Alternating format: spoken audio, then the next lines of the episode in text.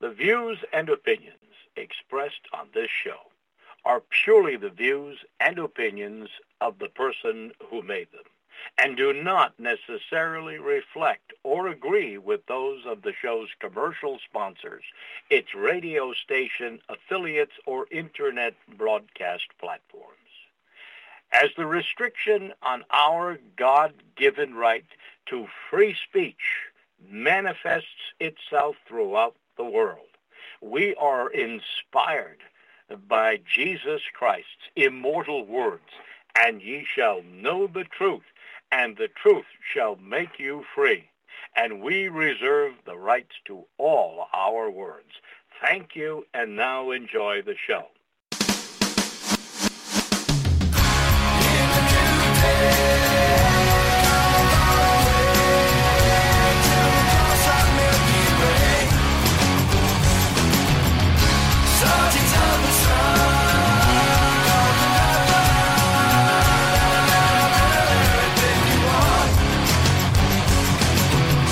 To learn who rules over you, simply find out who you are not allowed to criticise.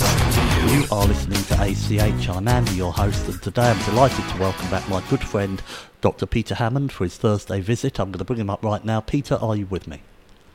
Yes, I am, Andrew. Thank you so much. Uh, it's great to have you back. And um, uh, is there any news you want to share with us? Uh, what you were doing last week before uh, we get into today, today's show? Yes, well, um, this is uh, our first program together of this year, 2021. And uh, for the last week, I've been running a Biblical Worldview Summit, a conference uh, in South Africa, which was against all odds because although we tend to always do that first week of the year, uh, our dear government over here decided to declare a lockdown level three with major curfew and military being mobilized and all that sort of thing just as we were about to launch our camp. And so, of course, we got people panicking and canceling, and people who were going to fly in from other countries had to cancel because the borders were closed. So, uh, you know, that's they had no choice on that one. Uh, but I didn't want to take um, uh, no for an answer and to give up after all the hard work we've done in preparing, and uh, we've got guest speaker being flown in from Bloemfontein, a, a, thousand kilometers away, who's a creation science uh, engineer expert. And uh, I thought, no, I'm, I'm, i scoured through the regulations and I saw all, all religious gatherings and all gatherings, including weddings, cancelled um, uh, by government decree.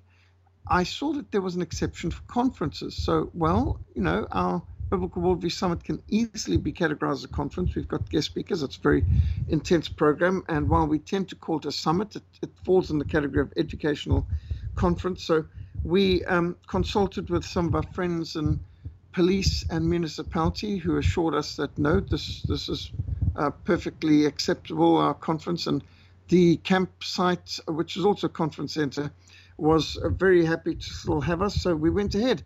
And uh, we had to get printed out the actual legislation regulations online that had been gazetted showing the exemption for for uh, educational conferences and had that highlighted and had everyone have a copy that we could travel in and if we stopped by police or army roadblock uh, that we could explain ourselves. And so we went ahead and it, it it went on very well. Even though we had a lot of cancellations we still had 75 people turn out which is not bad for this kind of condition and situation. We've had more than double that on previous occasions, but um, nevertheless, under the circumstances and with the amount of intimidation and pandemic paranoia and COVID lockdown uh, lunacy, uh, I I thought it it was a pretty good turnout, and, and the kind of people who came, you can imagine, were very dedicated.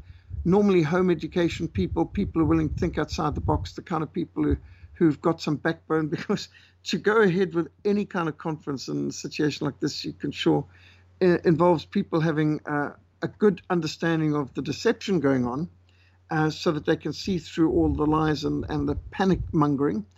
But uh, in addition to that, to have, have some backbone to be willing to uh, show some resistance. And we also went out almost every day with teams doing outreach and literature distribution in neighboring uh, a town there, which was Hermanus which is a, a, a, coastal town uh, up the coast. And um, we found people absolutely delighted to see people on the streets reaching out and uh, um, speaking to them about what really mattered and what's going on.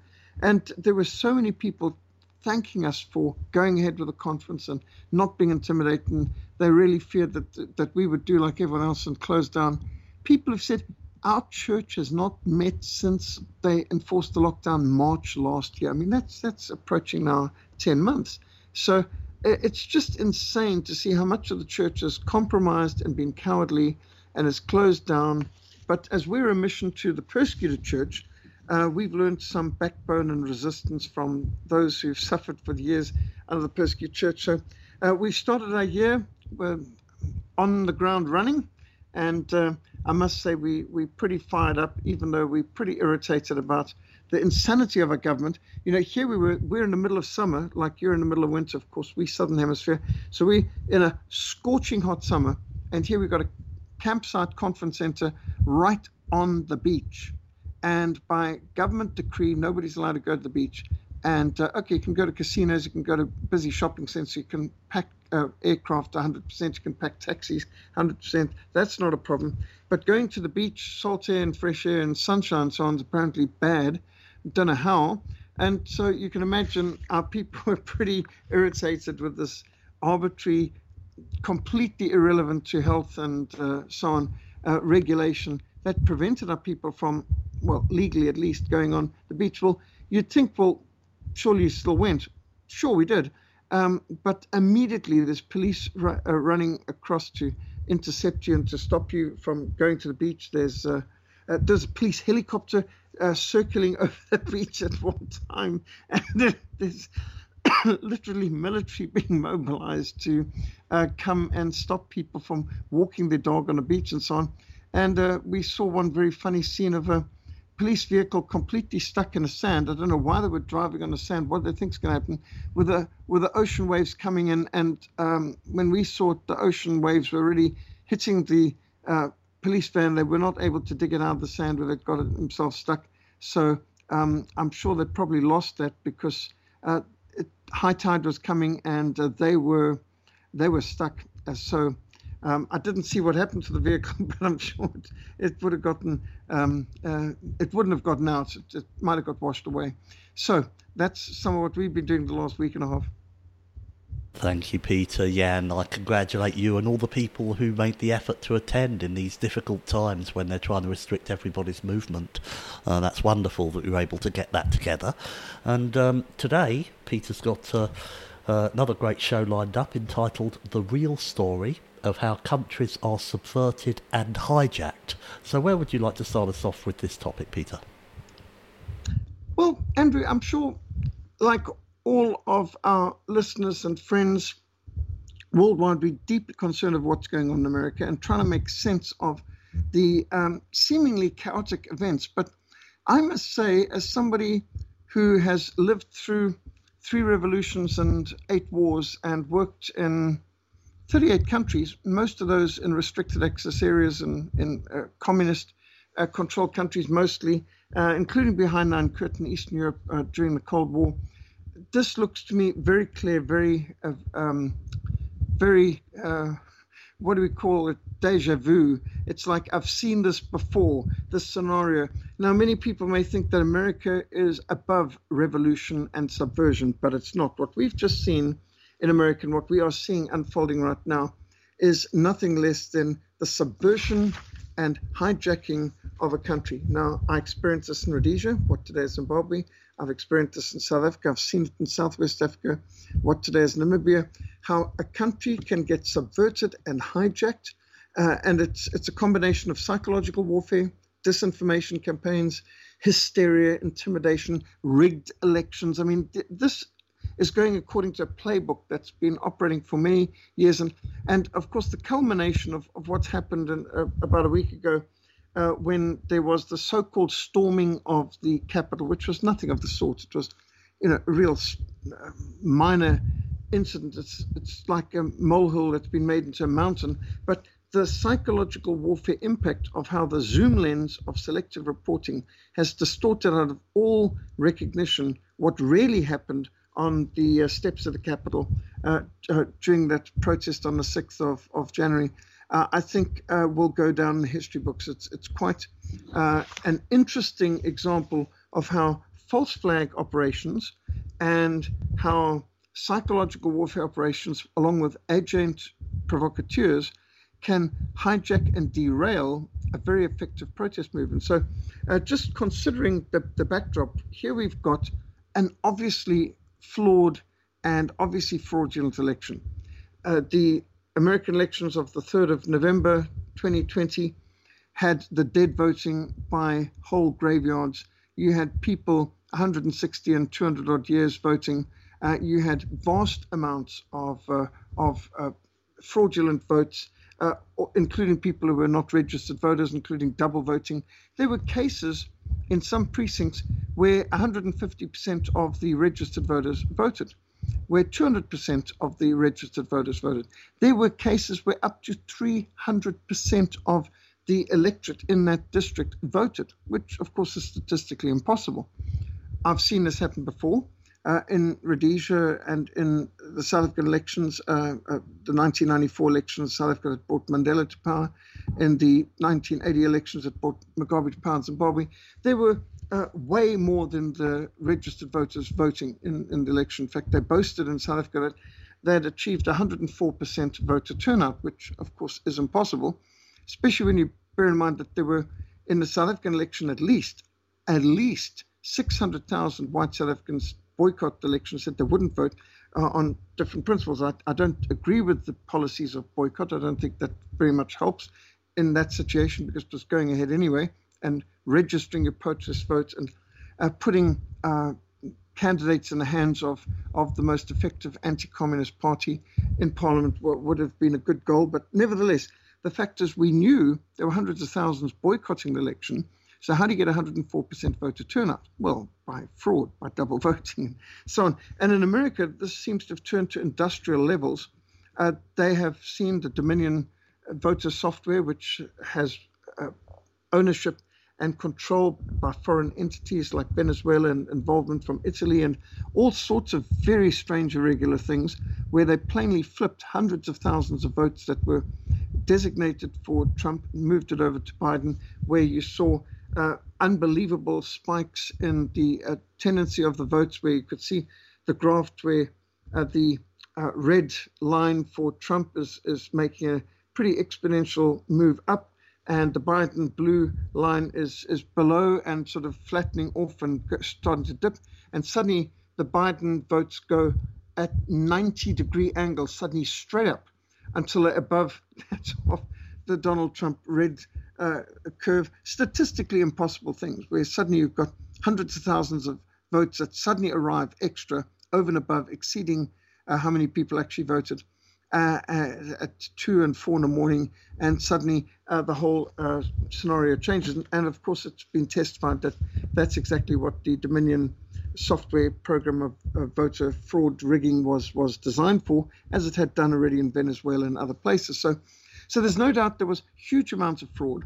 And uh, uh, Mayor Giuliani, uh, who was leading the legal team challenging this, uh, he said he had never seen such industrial levels of fraud before, and that that affidavits from people who were involved in it, who had witnessed fraud, and of the irregularities, from statistical irregularities to uh, procedural irregularities to blatant um, breach of electoral law, and all sorts of things. Uh, no certification where the observers from the Republican Party were not even allowed to be present, or whether they were chased out, or whether prevented to be there, and votes counted without observers from both sides is, of course, illegal. And uh, votes uh, tallied which did not have matching signatures in the envelopes is uh, illegal, and votes where they changed the dates, uh, uh, backdate them is illegal. And there's so many, uh, and we're not just talking about hundreds of thousands, but according to Mayor Giuliani's uh, reports and so on, we're talking about, as well as Sidney Powell, the special advocate, talking about something like 11 million over and above illegal votes that were given to Biden, which uh, were not admissible. So there's no doubt there's extremely strong legal, procedural, constitutional reasons to challenge the results of the election in these so called swing states such as Pennsylvania and Georgia. And there's no doubt whatsoever that. Uh, uh, Donald Trump won an overwhelming landslide. In fact, uh, he got more votes than any other sitting president in the history of America 75 million. And nobody can question that. Uh, but that the uh, election results that were given to Biden that just pipped him over the, the post involved probably 11 million fraudulent votes, um, uh, votes that could not stand any scrutiny, any kind of audit, any kind of investigation. So, quite plainly, it's, it looked like there's no problem yet. Trump's won the election, and there's some colossal fraud that's, that's going to get some people going to jail. But the mass media, in America, we're talking about the lamestream media, the Clinton News Network, the Slime Magazine, Newspeak, Useless News and World Report, uh, everything from ABC, NBC, the whole alphabet soup. They all were proclaiming Biden as um, the president elect, uh, which actually isn't such an office. And they were not waiting for the official results. A lot of these things were still to be determined in the courts, and uh, there's a whole lot that's still to be determined by the Senate and by the uh, uh, board of uh, electoral college votes, and yet the media acted like there wasn't a question whatsoever about the results, and they just kept pushing the results, the results, the results. And of course, Donald Trump understandably pointed out the, the fraud, uh, stop the steal, and so on. And extraordinarily, you saw tech, big tech media, including Google and Twitter and Facebook, just censoring unprecedented waves where every single post by President Trump and his Facebook page is something like 32 million. Last I looked, it was approaching 33 million uh, followers on his Facebook page, which is colossal. And uh, everything he posted would get hundreds of thousands of reactions, uh, sometimes uh, into the, the over the million mark. So plainly, there was this huge support for President Trump and for saying that this election was rigged, it was fraudulent, and there was a lot of illegal activity. And yet, every single post they made, whether it was Mayor Giuliani, whether it was uh, the uh, Sidney Powell, the advocate, uh, they just kept putting on there um, America's proceedings to uh, ensure the integrity of elections, or there's never been any a question about the integrity of American elections, or there's no evidence of widespread voter fraud. And, and so you, you had these sort of so called fact checkers. Uh, and who are they? These anonymous fact checkers who are uh, uh, trying to overwrite things that advocates, sworn eyewitness testimonies, uh, legal opinions, uh, pronouncements by judges, uh, all just being ignored. Doesn't matter what President Trump had said, didn't matter what anyone was saying you had these censors putting in uh, newspeak um, and trying to vaporize any other opinion. So very much George Orwell 1984 type of uh, thought police running around there, interfering. And incredibly, this was picked up worldwide. And you just saw all over the world, despite the very clear legal challenges and despite the fact that the, the there was huge uh, reason to say that Donald Trump had won an overwhelming landslide victory, that uh, the Biden campaign been guilty of criminal levels of fraud, and that uh, the election results that were being put forward were in many cases flawed and even fraudulent and frankly criminal. It was an extraordinary thing to see the international mass media uniting internationally, not just in America, in Britain, on the continent of Europe, in South Africa, in Australia, all over. You had this uh, chorus of Biden's won, Biden's won, he's the president elect, and so on, and, and Trump has lost. And actually, it was the reverse was true. But the level of censorship rose to levels that I don't think we've ever seen before in our lifetime. And uh, um, this campaign, which had been building up over the last four years and more against uh, Donald Trump, uh, the so called uh, right and all of that uh, just went into the highest overdrive. And it seemed that this psychological warfare from a body that is not legally entitled to announce the results of the elections, I refer to the mass media. Journalists don't have the right to uh, announce the results of the election, especially not when it's actually in legal cases being challenged. Uh, nevertheless, they were acting like they were the ones who could pronounce who the winner was. They, they can make predictions, they can uh, make, uh, uh, uh and in fact, they have frequently, uh, which have proven to be wrong, such as in 2016. Uh, the New York Times was saying, and New York Post, I should say, was saying in November, on the day of the election, that Hillary Clinton was 98% chance to win and and Donald Trump has something like 1.6% chance of a win. And so that was on the day of the election there. And their polls proved to be false. Last time, this time, every time.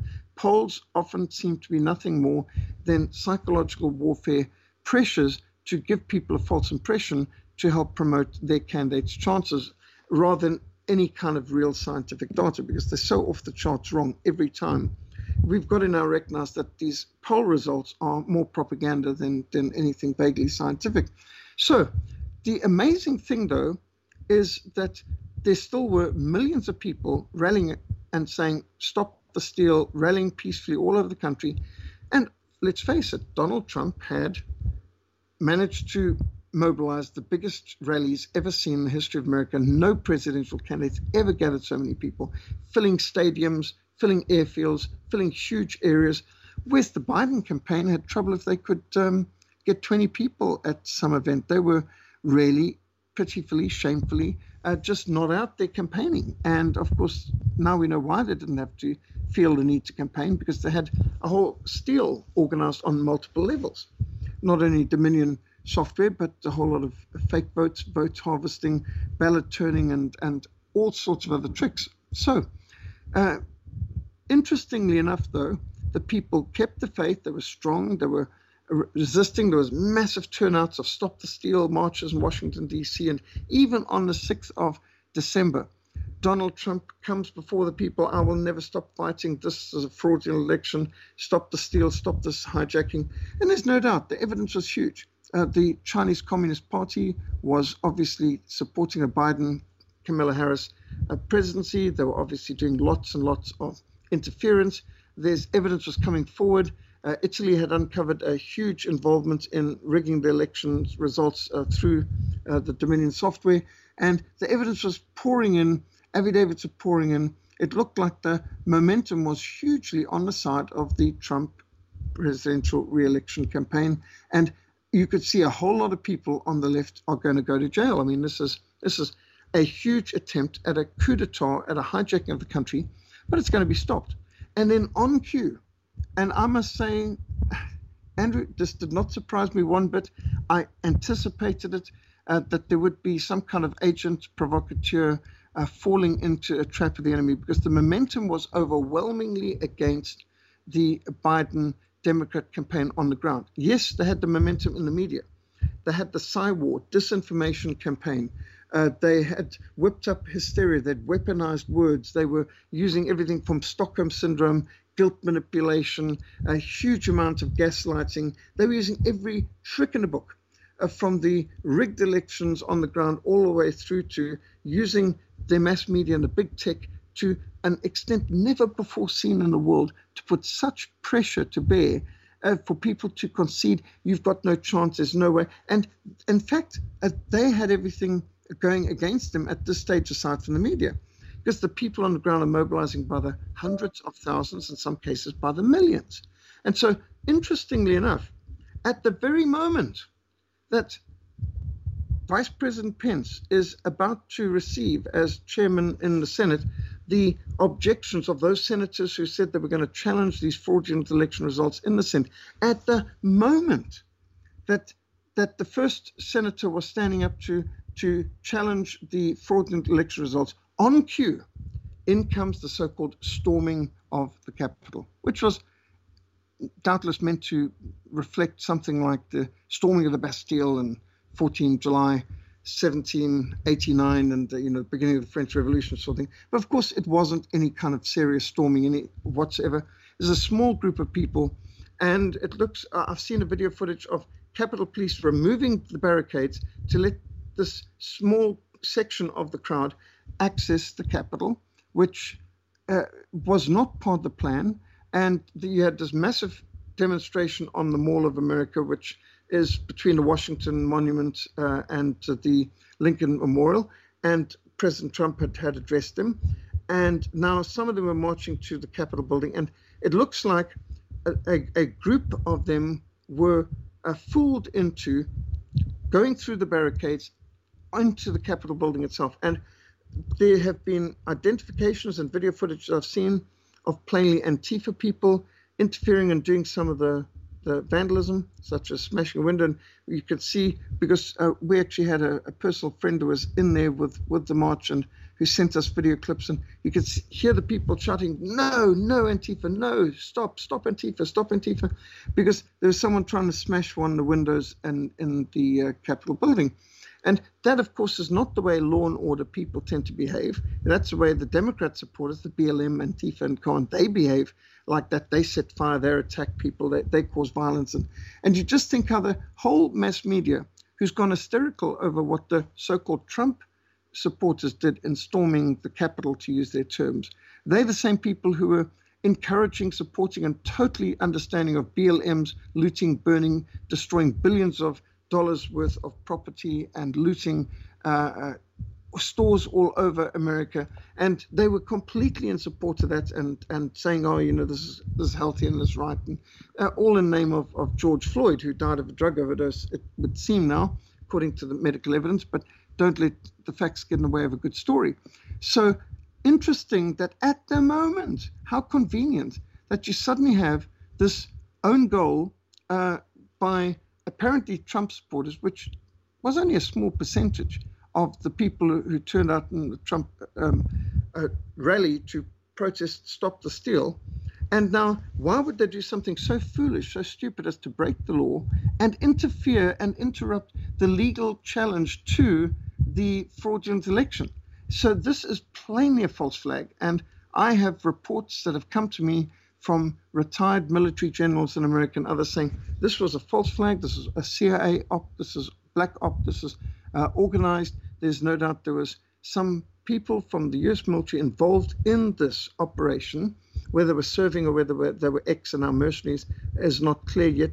But there were recognized people in, involved in the crowd, and we're not saying everyone in the crowd were were Antifa, BLM, or or uh, agent provocateurs. You only need a few in the crowd, but plainly a certain section of the uh, Trump Stop the Steal protest marchers uh, were suckered into walking into a trap, into scoring an own goal, into playing into the hands of the enemy, into delivering a propaganda victory to the uh, hostile media, the uh, the globalist uh, mainstream, lamestream media, by trespassing into the Capitol and by some acts of vandalism, which was very few actually. There was no attempt at arson, there was no big, large scale destruction or anything, which you wouldn't expect anyway, because the whole Trump supporter, Republican supporter backdrop is overwhelmingly law and order, respect the law enforcement officers and the police, and respect property. So they don't have a track record of the kind of thing that BLM and Antifa have been doing.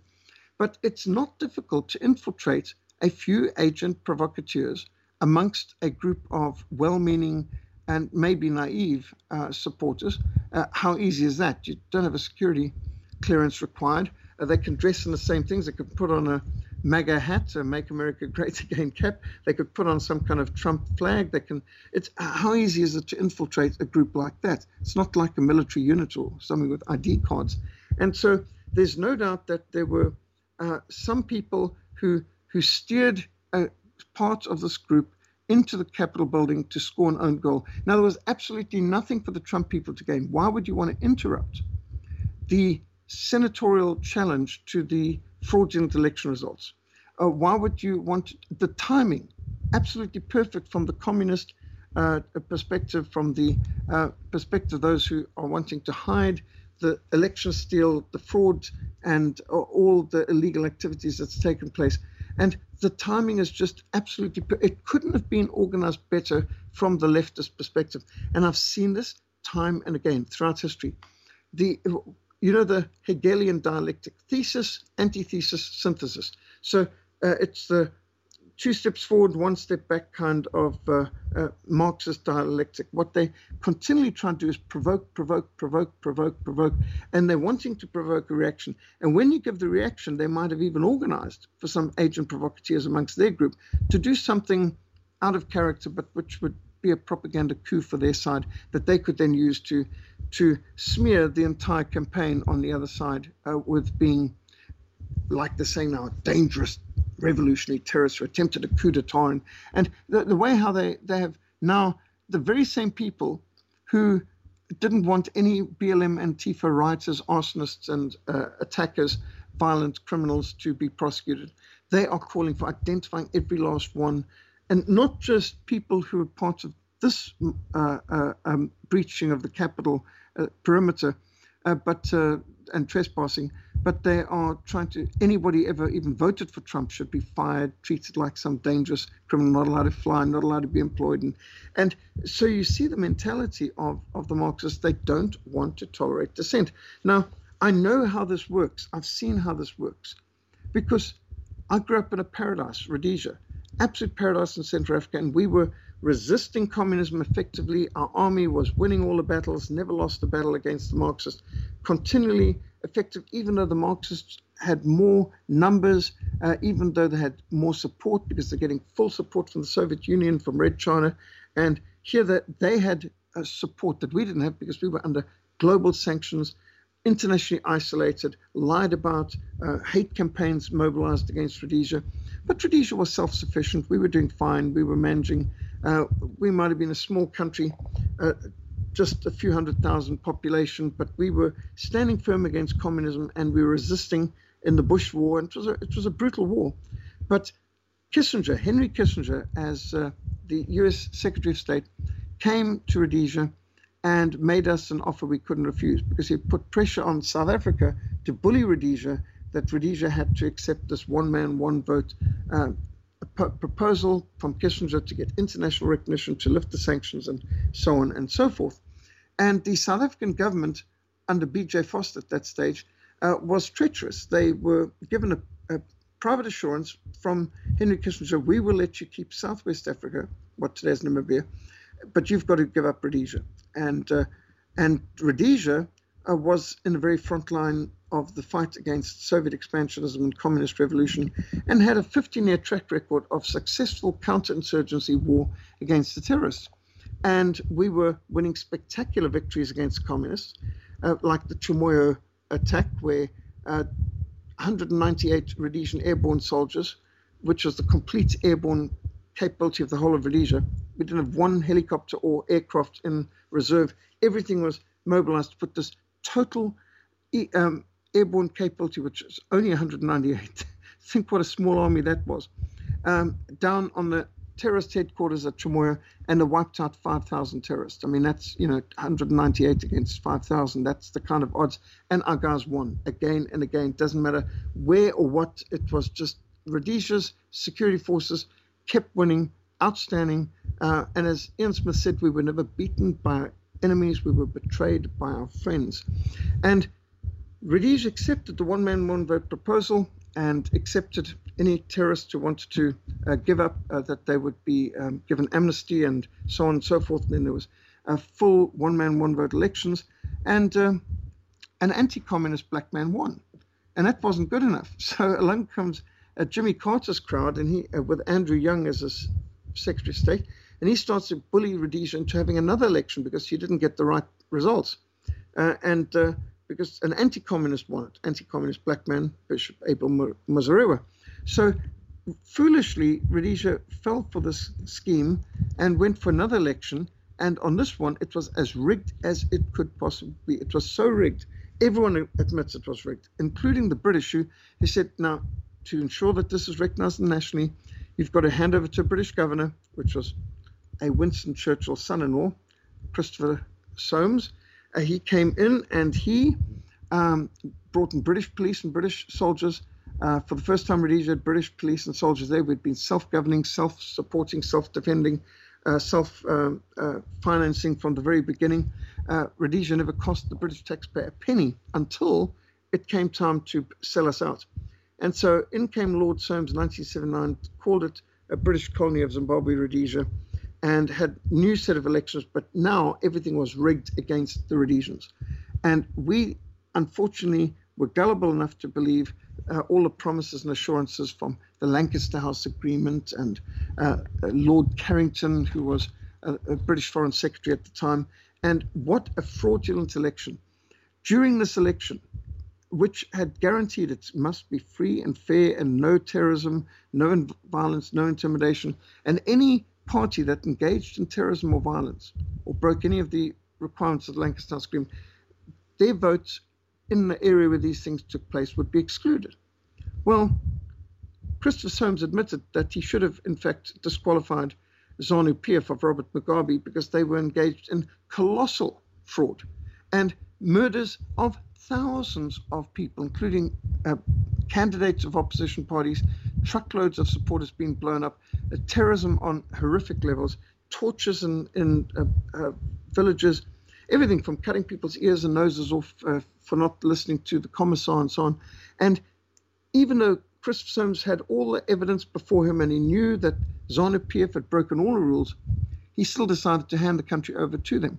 Now, just think about this that imagine you're at an Olympic race, if you can imagine this, where one of the candidates shoots a whole lot of the other racers as they're running around the field, uh, uh, trips up and uh, hamstrings some others, cuts their uh, legs so that they're not able to run, runs half, uh, runs across the field uh, to halve the distance, and manages to get to the finish line first, and then declares himself the winner. Would that person get the gold medal and be put on a, a podium, or would they be prosecuted?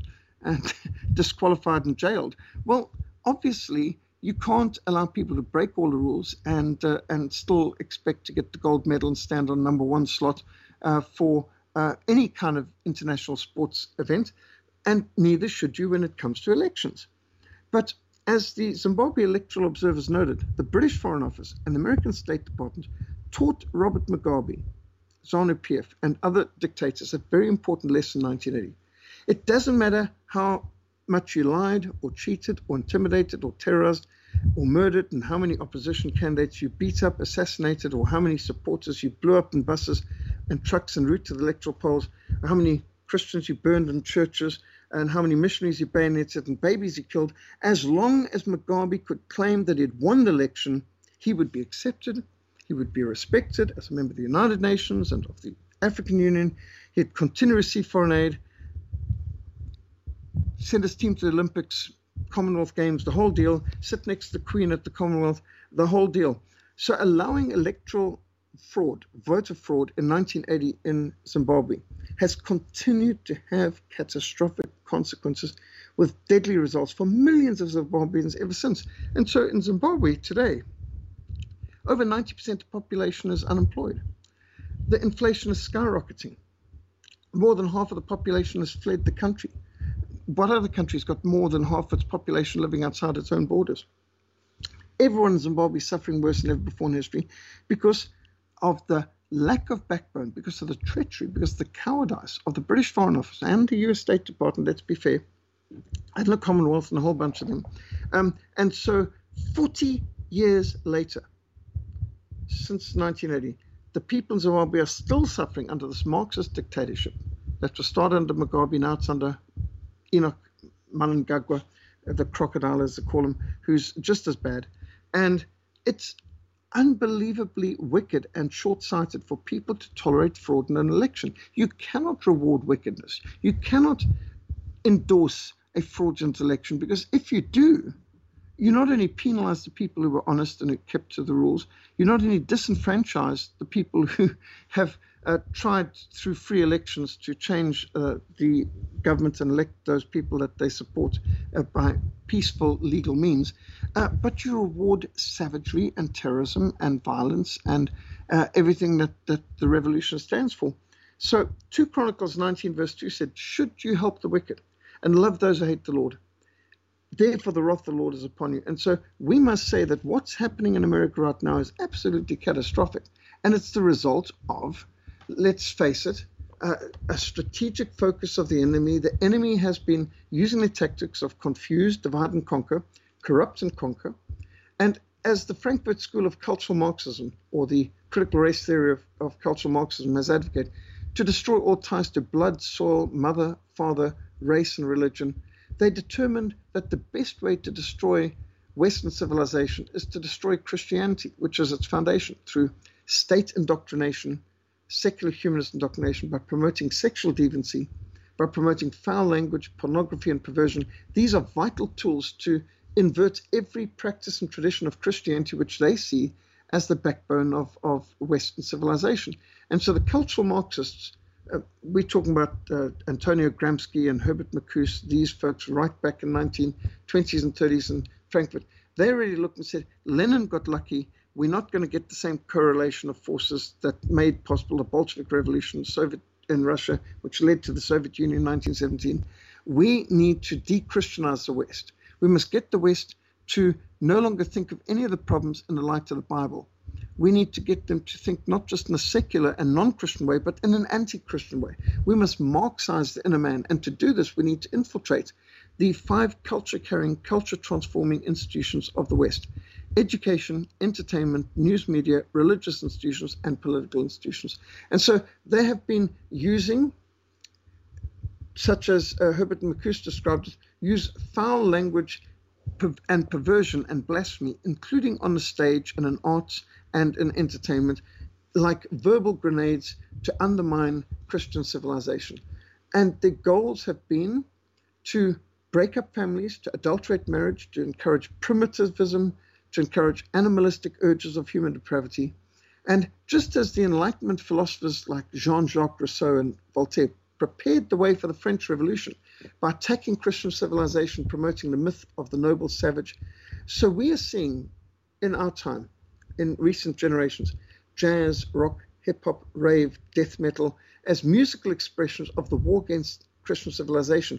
And the communist agenda has been to bring division between rich and poor, between male and female, between young and old, between black and white, between employee and employee, promote an anti white, anti Western, anti male cultural war of racial politics, breaking down every relationship essential for the maintenance of Christian civilization, distorting the arts into celebrating ugliness, cruelty, and rebellion, and hijacking schools, universities, and the entertainment industry all to advance the destructive agenda where civilization itself is at risk. And we need to recognize that what's been at play here is corrupt and conquer, confuse, divide and conquer.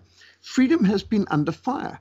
And it's for centuries it's been recognized that freedom of worship, freedom of religion, freedom of conscience, these are absolutely essential freedom. Freedom of opinion, freedom of speech, freedom of the press, freedom of movement, free enterprise. All of these freedoms are essential for freedom. And it's a testament to insidious success of cultural Marxism, of the Frankfurt School, that all of these essential foundations for Western civilization are under relentless attack today. And any attempt to expose the inevitable consequences of these destructive tendencies are shouted down, censored, deplatformed, deleted from all internet platforms. As the scripture says, their throat is an open tomb, where their tongues have practiced deceit. The poison of snakes is under their lips. Their mouths are full of cursing and bitterness. Their feet are swift to shed blood. Destruction and misery are in their ways. The way of peace they have not known. There is no fear of God before their eyes. That's in Romans 3. And we need to recognize how revolutions work. George Orwell explained how it works in Animal Farm in 1984, and the writings of Alexander Solzhenitsyn in the Gulag Archipelago, and Otto Scott's Robespierre inside the French Revolution. All of these go a long way to helping us understand the tactics of guilt manipulation, indoctrination, gaslighting, Stockholm syndrome, intimidating, bullying, and manipulating people to destroy what centuries of Christian sacrifice have so painstakingly built up. So there's no doubt that we are seeing in America right now a revolution.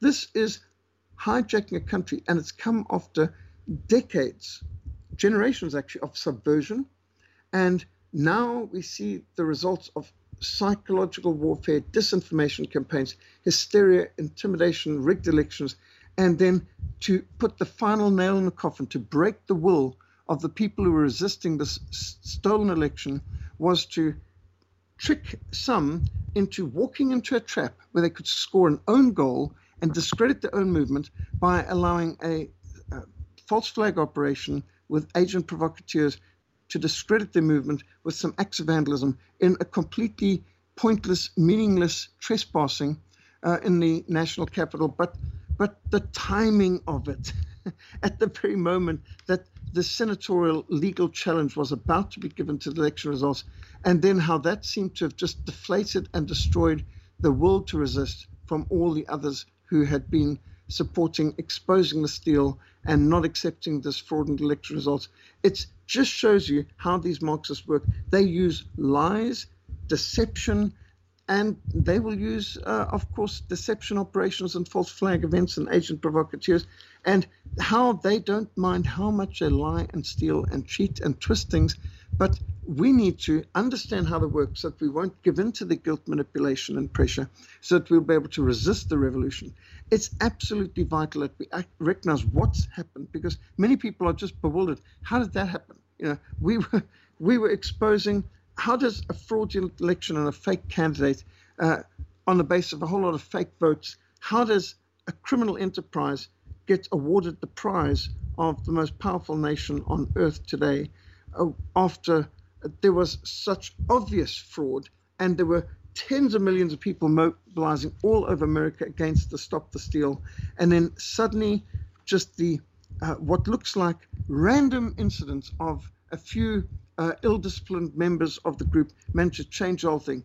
Now, this there's nothing random about this. This is completely coordinated. This is psychological warfare, fine-tuned to an art, and it is unfortunately gullibility and ignorance on the part of many of the people on the streets who were supporting the Trump campaign and, and opposing the steal, standing for the Stop the Steal campaign, who walked into a trap and then didn't seem to recognize what had just happened and the timing of what had happened to stop the best legal challenge opportunity in the Senate on the floor and the interruption of it. You can just see this was brilliantly coordinated and uh, from the left's perspective.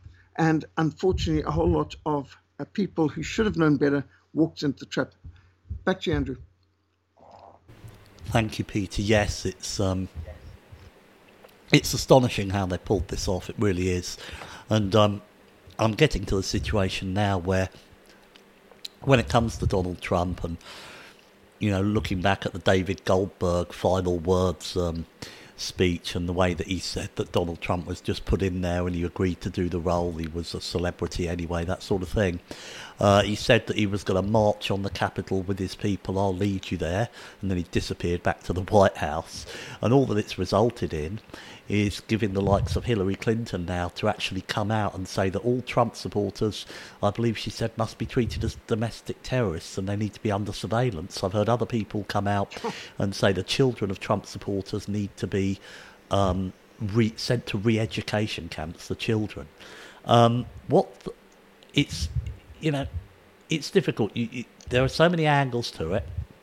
Maybe Trump was genuine. Maybe, you know, his ideas that he put forward that he campaigned on for 2016, maybe he was going to put them in. And he was just, you know, being stopped at every turn by these Obama judges and what have you. That's very possible. But this scenario is also possible that he was there as a rallying cry to all these nationalists so these people could be identified and then disposed of. Um, because that's what it's increasingly looking like. You know, all this uh, whiteness is the problem and these sorts of things. So say what these people say, so it brings them out the shadows, and then uh, we'll demonise them and call them domestic terrorists. And I think you summed it up perfectly when you said about the double standard that's applied to people who did far more damage, mayhem, murder, rape, looting, theft uh, in the BLM riots and these people, they were said, we don't want to prosecute these people. Uh, but the people mm. who hmm. marched on the Capitol building, I think a couple of windows were broken. Um, they're now running around about all these police officers. There was this police officer shot, and there's this big oh, memorial to this police officer who was shot, and blah, blah, blah. Well, how many police officers were killed in the BLM riots? There were loads killed. And we weren't allowed to talk about that. That, that was not a problem because it was a bigger issue you know, if these people die, well, it's for Black Lives Matter, and that's that's supposed to be acceptable. So the whole thing is a complete fraud, and I think that for me, it proves that there's no political solution to our problems. And I pray every day, and the last part of my prayer is to pray for Jesus Christ to come back soon, because we as a race are being destroyed. And I say that every day, and it's mm. becoming more and more accurate as time goes on. And I only hope that we are deep in the book of Revelation because if we're not, and that's going to come up um, many years in the future, I don't think that many of us are going to be around for then, or we're going to have descendants around for then. I think that this is the end game the enemy have, have drummed up. What we also see is what happens in America tends to be adopted to all the other uh, formerly white countries around the world. So you've really got to keep your eye on America, folks, because the sort of things that they're going to do to our American brothers and sisters are probably going to be coming to any other white countries around the world. Peter, we've got a couple of minutes. Your comments, please yes, uh, we've got to watch out very much for this campaign to uh, disillusion uh, people. So by raising expectations so high and then dashing them to pieces, the the disillusionment factor, the discouragement factor is huge. And uh, uh, it was Cicero who said in 42 BC, so over 2,000 years ago, Cicero warned us a nation can survive its fools and even the ambitious, but it cannot survive treason from within. An enemy at the gates is less formidable, for he is known and he carries his banners openly. But the traitor moves amongst those within the gate freely, and his sly whispers rustling through all alleys, heard in the very halls of government itself. For the traitor appears not a traitor. He speaks in accents familiar to his victims, and he wears their face and their garments, and he appeals to the baseness that lies deep within men's souls. He rots the soul of a nation. He works secretly and unknown in the night to undermine the pillars of the city. He infects the body politic so that it can no longer resist. A murderer is less to be feared than a traitor. Now, that's what Cicero said in 42 BC. And this is what we're facing. We're facing treason. What's gone on in America is a coup. But the coup was done by the people rigging the election and of course the mass media, and many of them seem to be beholden to uh, Red China, in particular, Communist Party of China. Uh, this is a trilateral commission, Council of Foreign Relations, globalist, New World Order, Illuminati type of thing. We can see there are globalists with an uh, anti-Christian agenda who have plainly united in discouraging the people of the United States of America and tricking them and betraying them into such a point that what we're seeing now is not just a fake president and a fake election and a fake uh, event, but we're seeing a preparation, as you said, for some kind of serious persecution, some inquisition against people who dared to support an alternative or challenge to New World Order. So we need to resist. We need to know how the Marxists work. Strongly recommend people to to um, uh, read up about it, to get it back into your Bibles, uh, to be strong in resistance. Revelation 13 speaks about how these people work, and the pandemic, um, pandemic, scamdemic, uh, lockdown, uh, masquerade. This is just some of the tactics used, and the vaccinations are also part of the, the campaign. We need to understand these issues and know how to resist.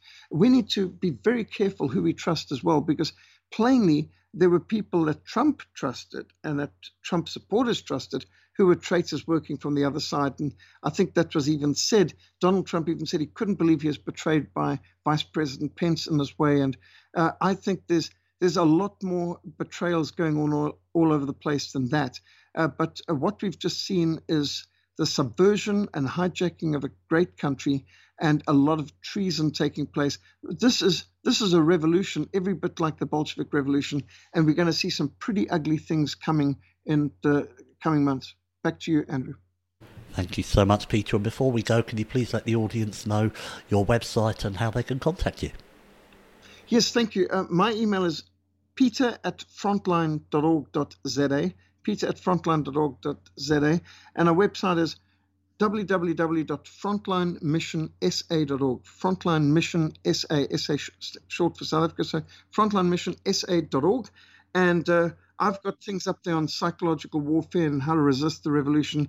Strongly recommend people uh, who um, are concerned. We've got to know our Bibles. We've got to fear God. We've got to be strong. We need to be praying. We need to be resisting.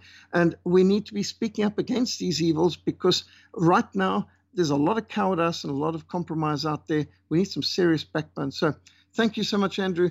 God bless you. May God keep each one of us strong during these days. We're heading in some pretty difficult days. Thank you so much, Peter. May God bless you and all of you listening as well. You have been listening to the real story of how countries are subverted and hijacked. Peter and I will be back with you at the same time next week I'll be back with you all tomorrow. Until then, folks, thanks for listening. Have a wonderful day and bye for now.